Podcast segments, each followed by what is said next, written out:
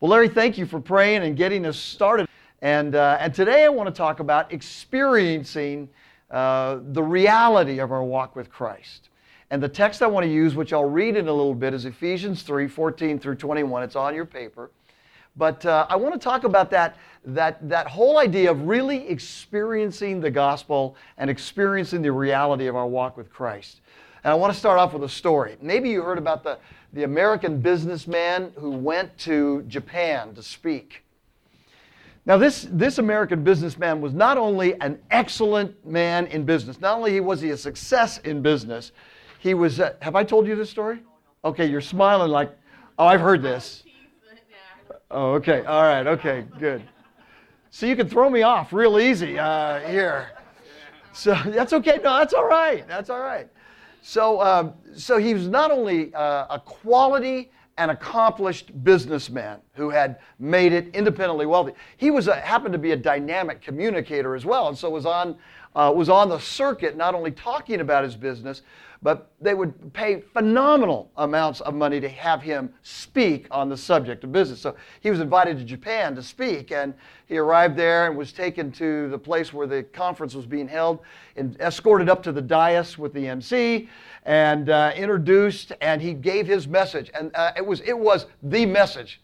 It was the communicator's message. I mean, he had it all together. It was flowing. He felt really good about it the, the, the, points he made, the illustrations, the stories, the jokes, and there was absolutely no response from the audience. I mean, flat face, nothing, nothing. They, and, and he's, he's thinking, this works in America. This is not working here. And so he gives the whole message. He sits down uh, on the dais with the MC, and then another, a Japanese man comes forward and starts speaking, animatedly so. Uh, he's gesturing and telling, t- talking. He didn't know what he's saying, but he's talking, and the people are responding. I mean, they're in this. They're laughing, they're clapping, they're very much involved in this speech. And, and, and this guy was feeling a little bit bad about himself. You know, I just can't, I can't, obviously, I don't have much to say compared to this guy. And, and um, so he gets caught up and he starts clapping at what the guy's saying, just because everybody else is clapping. And the, and the moderator, the MC, leans over and goes, No, no, no, no, no, you mustn't clap. He's interpreting your speech. yeah. Now, what's the application? I have no idea. I just like that story. I thought I just. At one level, there's an application for us, uh, but there's a reverse application that I want to get to because uh, the reverse application is, is this that sometimes we are very much, as, as people who've been going to church for a lot of years, we're very much like that Japanese audience. Now, all they needed, all the audience needed was to have the message interpreted in their language to get it. And then they would have been uh, delightfully in, engaged. Once they got the interpretation, they were delightfully engaged, right? But we, um, in a reverse application of this, we hear the gospel all the time. We go to church, we listen to it on the radio, and sometimes we can be like that Japanese audience. We, we can cease to be delighted by the gospel. We can cease to be taken with the richness and the profundity of the stories of Jesus, the parables, we can, we can listen, we can hear it, we can say, Good, that's nice, that's wonderful, it's good, and then go on. Hey, what are you doing later today? Um, and, and, and we run the risk of identifying our relationship with God as not a really an experience, but something that has become rather ho hum. Now, some Christians define experiencing God intellectually, and we in the Presbyterian persuasion have a tendency to do that. So that you're spiritual and you're experiencing God if you've got all of the doctrinal formulations in line. I'm a Presbyterian minister. I mean, I know the Westminster Confession of Faith. I had to be examined on it orally. I could, 33 chapters. Okay? Do you have that all down? I do. I'm more spiritual than you guys. That's all there is to it. But for so many years, I defined myself as really interacting with God if I knew the intellectual, theological formulations of the doctrines. That's why a lot of people today say, we're not so interested in the doctrines of the, don't give me the doctrines, just give me Jesus. well, you can't just give you Jesus. You got to know the doctrines and the teaching of the faith too. Well, on the other side, on the flip side, some Christians identify really experiencing God if they're having an emotional experience, an emotional reaction, right? They go, Oh, that message moved me emotionally. I experienced God because their emotions were moved. Well, is are our emotions always reliable? Can we talk? I mean, I've had indigestion and I thought it was Jesus, and it wasn't. So the reality is, our emotions are not necessary. Now, if you're gonna if you're gonna experience God at some level, has there got to be a cognitive, intellectual engagement with the truths of Scripture? Everybody say yes. Yes. If you're going to have a relationship with God and experience God, is there at some level an emotional involvement with God? Everybody say yes. Yeah, right. Okay, I'm not trying to trip you up, but it's more than that. There is a true experience spiritually of the living God. And that's what I want to talk to you about in this text today that Paul is going to be dealing with in Ephesians chapter 3. So that's the text. I've got it there for you. But the problem is is I am a Presbyterian minister and I can't just preach the text without giving you a little bit of the context. Because it's right in the middle of the book. Ephesians 3 14 through 21 is right, it's the hinge of Paul's letter to the Ephesians. And if I launch into it without giving you a little bit of the background, I'll be giving you, well, you've heard this before, right? A text without a context is a pretext to say whatever you want it to say. So I want to give you a little bit of a context for this prayer uh, that Paul prays. But first, let me read the text for you Ephesians 3 14 through 21. For this reason, I bow my knees before the Father, from whom every family in heaven and on earth is named that according to the riches of his glory, he may grant you to be strengthened with power through his Spirit, where? In your inner being, so that Christ may dwell in your hearts through faith, that you, being rooted and grounded in love, may have strength to comprehend with all the saints what is the breadth and length and height and depth, and to know the love of Christ that surpasses knowledge, that you may be filled up with all the f- what? The fullness of God. And then he ends with a very familiar benediction. Now to him who is able to do far more abundantly than all that we ask or think, according to the power at work within us. To him be the glory in the church and in Christ Jesus throughout all generations, forever and ever. Amen. Uh, Pat Morley of Man in the Mirror has often said that uh, the big ideas of Christianity take, take 20 years to sink in. And I think that's true.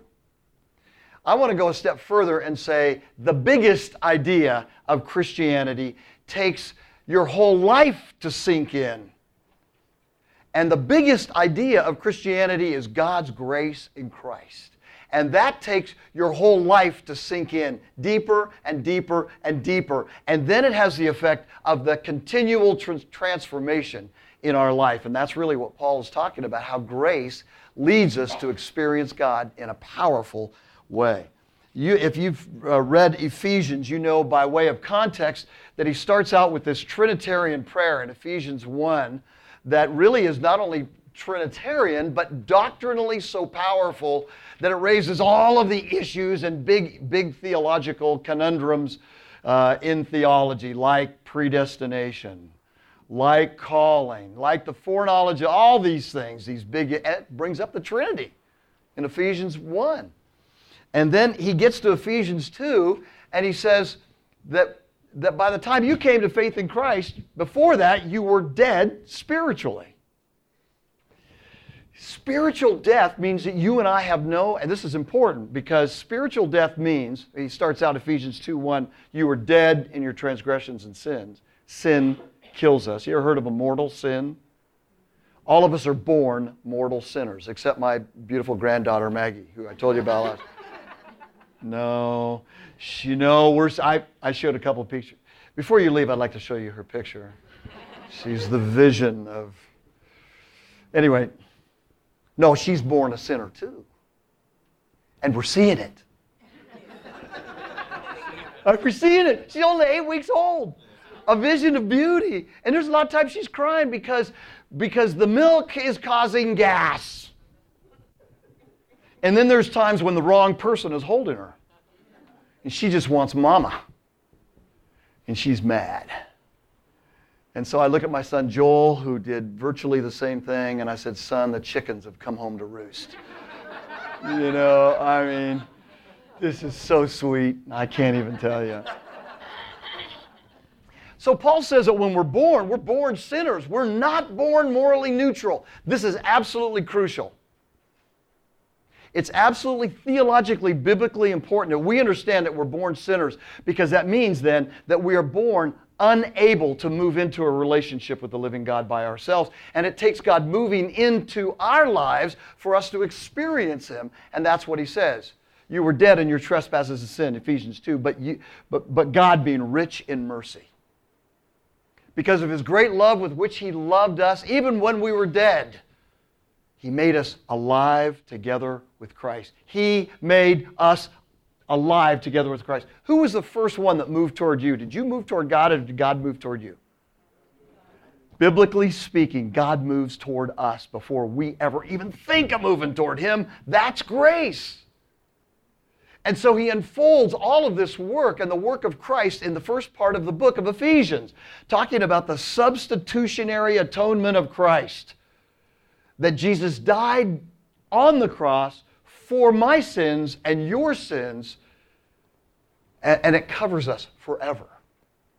And so when we get to our text for today, and by the way, Paul, having immersed himself in, in grace and the doctrine of the gospel, um, it falls on his knees and says, I, am the, I'm the least of sinners. It, that was really a humbling thing to know what Christ has done for you what Christ has done for me. But then he gets to the text. Here it is. Let's look at this together. This prayer, this hinge, because what he's going to do in the rest of Ephesians now is he's going to then start talking about the so what of the gospel of grace. Okay? But this prayer is the hinge before all that. He says, For this reason, because of all that Jesus has done for us, the big idea of the gospel of grace and what he's done on the cross for us and how he loved us even when we are spiritually dead, for this reason, I bow my knees before the Father. I don't know how many of you can bow. Uh, how many? How many you bow on your knees when you pray? Raise your hand. Show us how spiritual you are. A couple of you, good. I, I do too sometimes, but sometimes it hurts going down that that far on the, and but I but frankly, I got to be honest with you. I do not pray well on my knees because I lose focus. And and now this is going to free you guys up that don't like praying on your knees the Jews didn't typically pray on their knees. The Jews typically prayed standing up. Remember when Jesus is with the publican, the IRS agent, and, uh, and the sinner? They're all standing, you know, the, the publicans on the corner, the IRS agent saying, I'm glad I'm not like other guys. Uh, and the other guy, and they're standing up. Typically, the Jew stood up to pray. I'm so glad about that. Uh, Paul, Paul bow, bowed down this time. And the reason he bowed down to pray was that it was so intense. When you, when you are hurting emotionally, spiritually, when you are at the very end of yourself, which is the best place to be, what do you do? You go to your knees. Even I go to my knees. You go to your knees because you realize you are nothing compared to He who is greater, and you need help. This shows that this prayer is crucial to Paul. So I, don't want you to just hear this prayer. I want you to see this is a key prayer for him. It's, a, it's become a key prayer for me. It could become a key prayer for you too. I bow my knees before the Father, from whom every family in heaven and earth is named. And here, here is where this idea of God as creator is, in a sense, the Father overall, right? There is a sense in which we believe in the fatherhood of God and the brotherhood of man because God is the creator. But we are not all brothers deeply unless we are united, brothers and sisters united in Christ. But there is a sense in which all of us get our identity uh, because God is the creator. But much more so, we are, are, are one because of, of Christ. He is the one that ties us together. You may not like me. The truth be known, if I really got to know you, I might not like you.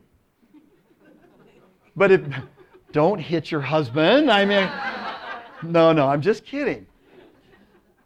But the fact of the matter is, if you really, if we really got to know each other, we might not like each other. That's okay. That's irrelevant in the church, isn't it? Because we're family. Thanksgiving's coming, and so is Christmas. You are going to be getting together with people that are family. And you know where I'm going with this, but you're related and you're going to get together and it's once a year and there it is.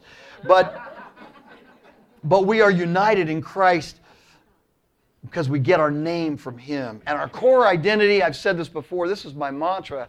Our core identity, your core identity, if you're a woman, is a daughter of the living God through Jesus.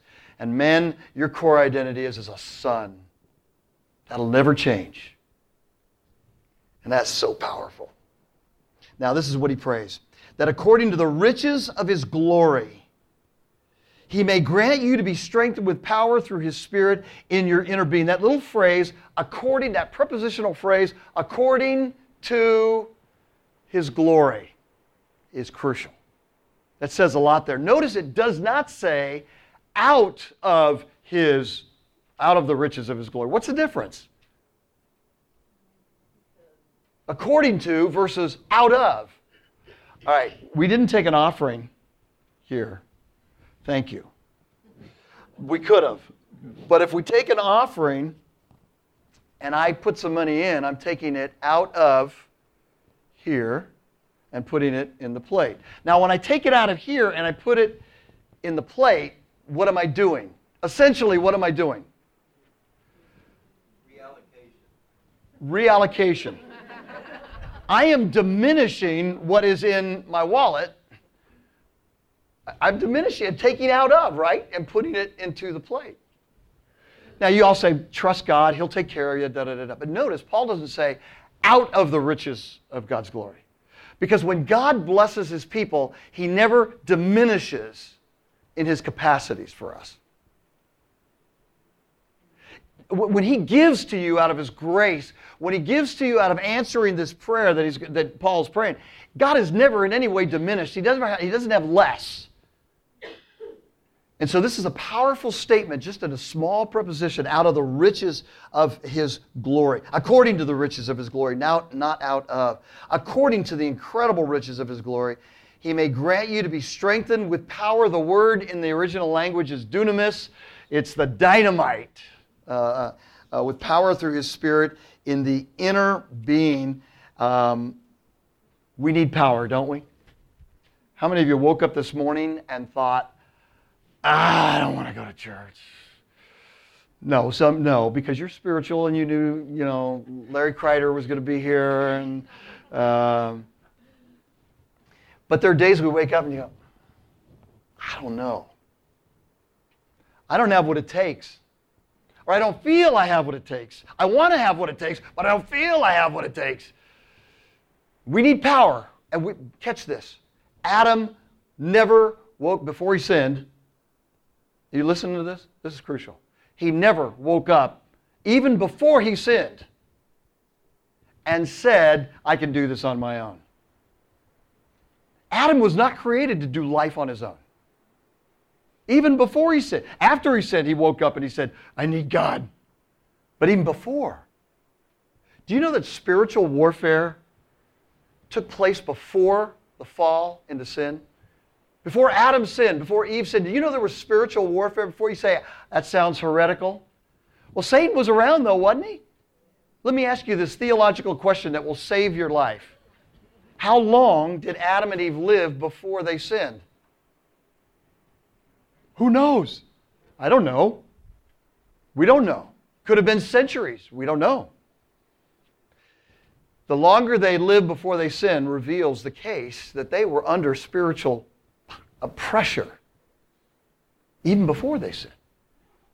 We need power. Now, this is what he prays. I love this prayer. He prays that three things that we be strengthened out of the riches, according to the riches of God's glory, in our spirits, in the inner man, the inner person, for three things that take place. So that Jesus becomes real to us, that love becomes core to us, and that God becomes the one who fills us. First of all, that Jesus would be real to us.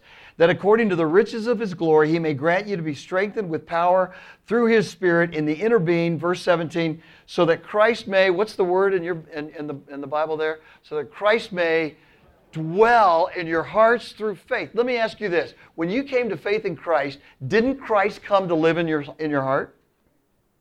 So then, wasn't that true for the Ephesians too? So then, why is he praying that Christ would dwell in their hearts? Christ already is dwelling in their hearts, right?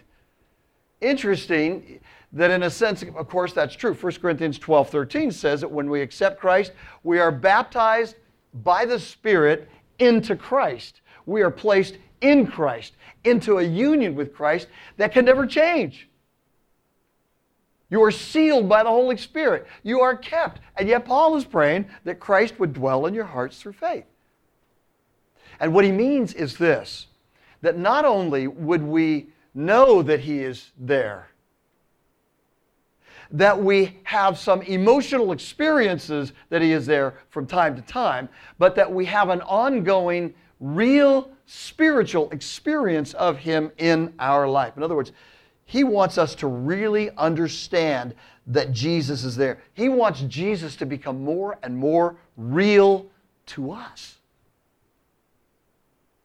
He dwells there permanently. He's not going to leave you. He, God does not want you and I to walk with Him with this insecurity of faith. Oh, I messed up. What if I didn't show up today? Now, Larry, Larry's going to have to pull it off. He could be a little angry for his anger if I didn't show up, would uh, God forgive Larry?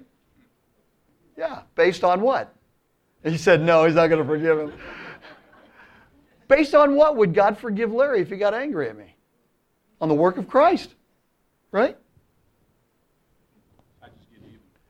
And you would get you double schedule. So when I was supposed to come on the, the lunch, you'd have somebody else there. Yeah, yeah.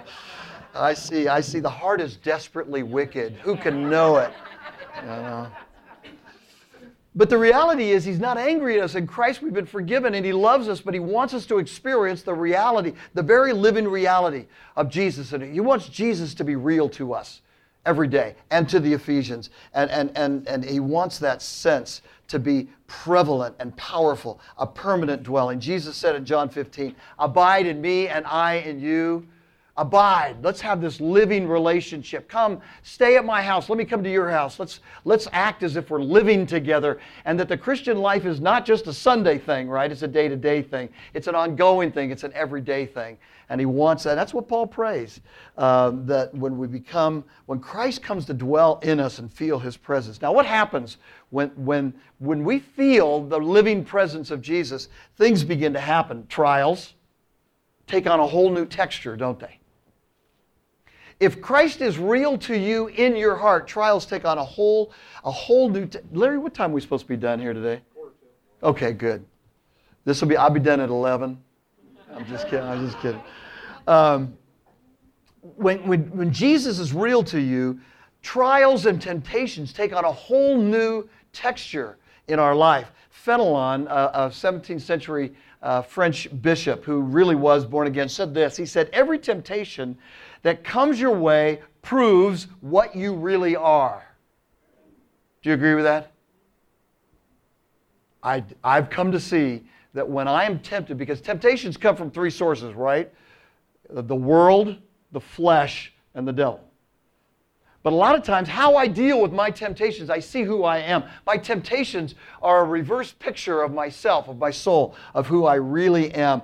Um, and when we are tempted, we see the real us. James 1 talks about how, how, how um, trials ought to push us to Jesus so that we would grow. Temptations show us our sin, trials push us to grow. And when Jesus is real inside you, and me.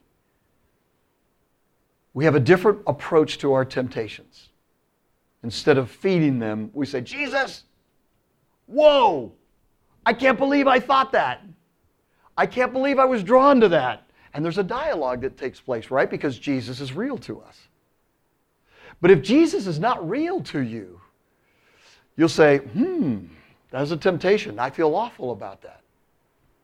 What am I going to do about that temptation? Or you might start saying, hmm, I kind of like that temptation. You might feed it. You might go with it. But if Jesus is real to you on the inside, then you know that what you're experiencing on the inside is what Jesus knows you're experiencing on the inside, and it changes the texture of your relationship. It's cool. I can't hide anything. I don't want to hide anything. I don't need to play a game. Jesus, you know what I just experienced. Whoa. And I've told you that when I confessed a sin to Steve Brown one time, he's, I said, I, I can't believe I did that. And he said, You wouldn't be so surprised at your own sin if you didn't have such a high opinion of yourself.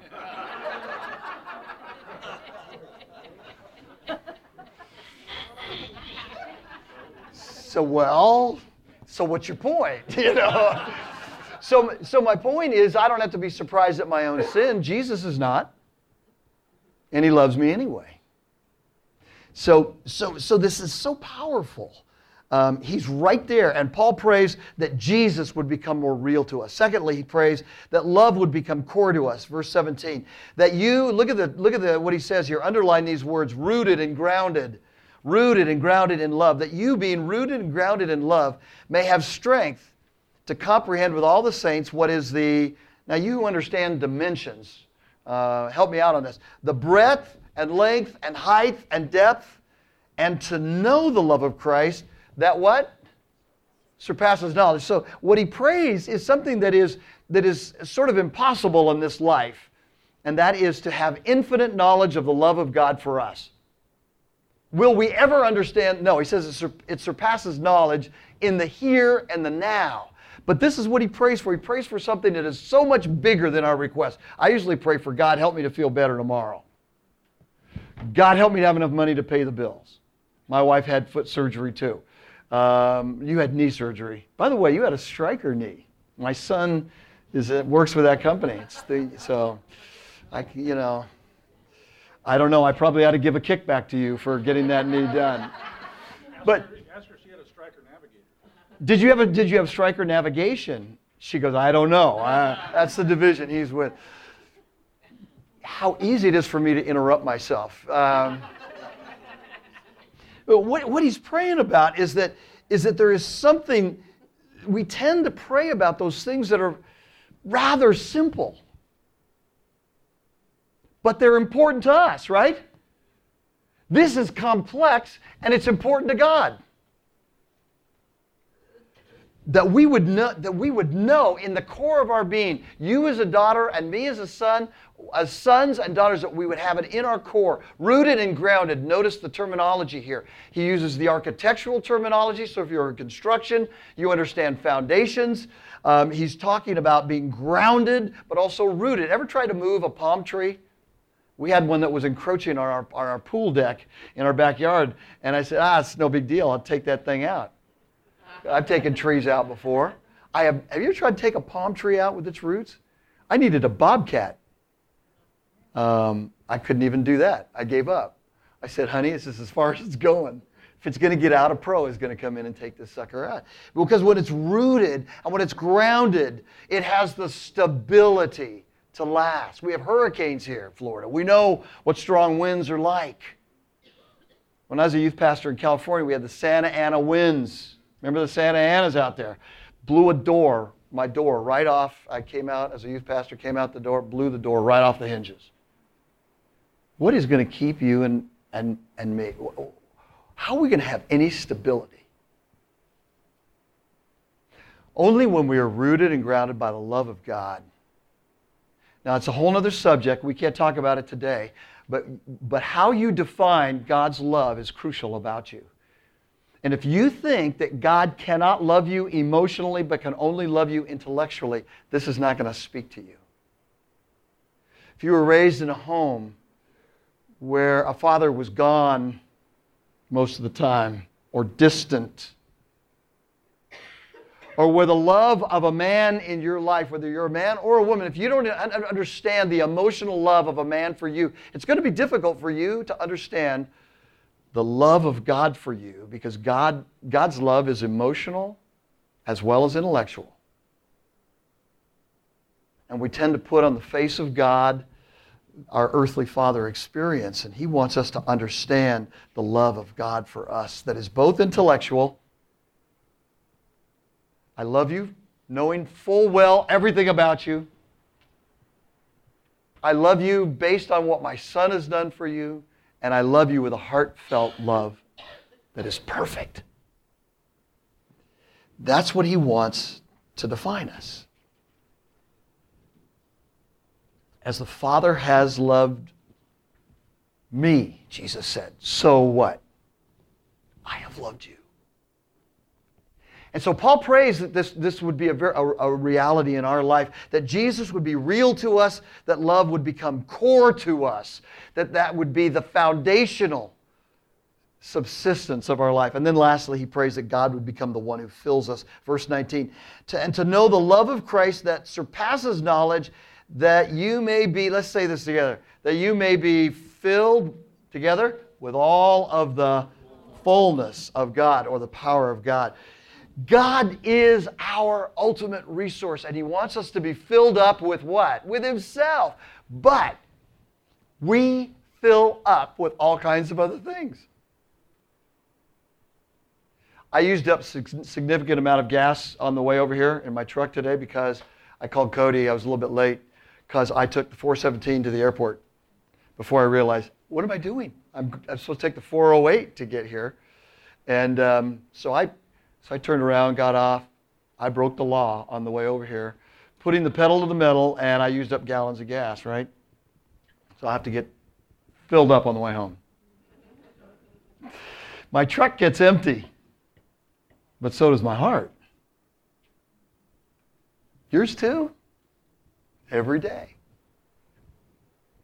I think God calls us to eat three meals a day, unless you're in phenomenal shape. Maybe it's the five small meals. I won't debate that with you. But I think God calls us to, to eat three times a day because He knows that we need to stop several times during the day and remember not only to fill up physically, but to fill up spiritually. So before you eat, do you pray? Usually. Um, the Jews prayed three times a day. The Muslims pray five times a day. Why? Because they need to stop and remember who fills them up. And I need to remember that because I will tend to go toward other things to fill up. I will, I will tend to fill up on the approval of others or the accomplishments that I think I've, I've made. I will, I will tend to fill up on how I think I can control life I, I, I fill up on how my kids think of me, how my wife thinks of me, how my granddaughter thinks of me. She smiled at me for the first time yesterday, and I, I, am not sure it was real. Um, she's not quite there yet. But when she really gets to know me, I will pay her any amount of money that it takes. I want her approval. Yeah. I'll spoil her rotten. You see, but the reality is, is that what we need is we need to fill up on the one who can fill us up and keep, us keep us full for a time. But we leak, don't we? We leak the love of God. Other people's influence in our life hurts us by the end of the day. We leak. We need to constantly fill up with the approval of God, and that's why Paul prays this prayer. This is a very this is a very sophisticated theological prayer, isn't it? When you realize that it's based on all of the work of Christ for this reason, uh, based on all that Jesus has done for us on the cross. And uh, after this, he's going to get into the do's of the gospel. The rest of the, the letter to the Ephesians is okay, now, husbands, wives, do this, do that, do this. But all of it is based on Jesus, and all of it is based on what He's done for us and, and the power of God in us. The do's at the rest of the, the letter are not based on getting approval, it's because we're already accepted. But here he wants us to get down the core. He wants our, our, our central core of our being to be filled with this. And this is complexity that leads us to a simple life. I was talking with Steve Brown about this the other day. Uh, the Oliver Wendell Holmes quote. I, he, said, he said, I wouldn't give a fig. Now, follow me on this one, because I had to ask Steve what he thought about this. Uh, Oliver Wendell Holmes said, I wouldn't give a fig for simplicity this side of complexity. But he said, I'll give my whole life for simplicity on the other side of complexity. What's that mean? I know, I didn't have a clue either. what it means is this a lot of people have silly ideas of life, silly, superficial ideas of life. Simplistic little, you see those t shirts, Life is Good? I like those t shirts. I have one. Good friend gave me one. I like it. Life is good. Is life always good? Could we talk? If you adopt that principle, life is good, that will not sustain you. It's not, it's too simple. Now, after you understand the death, burial, and resurrection of Jesus Christ, and you're on the other side, you've done all of the hard work of understanding suffering and sin and alienation and what Jesus has done for you and me on the cross. After you've done that hard work of thinking that through, then can you say life is good? A Christian can say that because a Christian can say on the other side of that complexity, you know, Jesus, Jesus loves me. Karl Barth, the great theologian, after writing 10 or 12 volumes of dogmatic theology, somebody said to him, Dr. Barth, I don't agree with hardly anything he wrote, but, but so, Dr. Barth, what have you learned in all of that study? And he said, This is what I've learned in German. He said, This is what I've learned. Jesus loves me, this I know, for the Bible tells me so. See, when you pray this prayer, this will, this will lead to God filling you up from the inside, and it will lead you to a simplicity on the other side of complexity. And we can live off of that. Is this possible to live a prayer like this? It is. Because he ends with the benediction. And what's the benediction? Now unto him who is able to do exceeding abundantly beyond all that we can ask or think, according to his power that is at work within us, to him be the glory in Christ Jesus forever and ever. And all God's people said, Amen. That's the benediction. I gave it a million times. And the benediction cannot be separated from that prayer. For this reason, because of the gospel, Paul says, I pray that you would be according to the riches of his glory, strengthened by his spirit in your inner being, so that Christ may dwell in your hearts through faith, that Jesus be real to you. That you'd be rooted and grounded in love, that love, God's love for you would be core to you. And that you would be filled up to all the fullness of God. That is, it's a prayer you could pray for yourself. It's a prayer you could pray for others. It's a prayer we could pray together. It's a prayer that He will answer. You take it to heart. Thanks for listening. And if you enjoyed this message, be sure to sign up for our free weekly email, Key Life Connection. Just visit keylife.org slash subscribe. Thanks.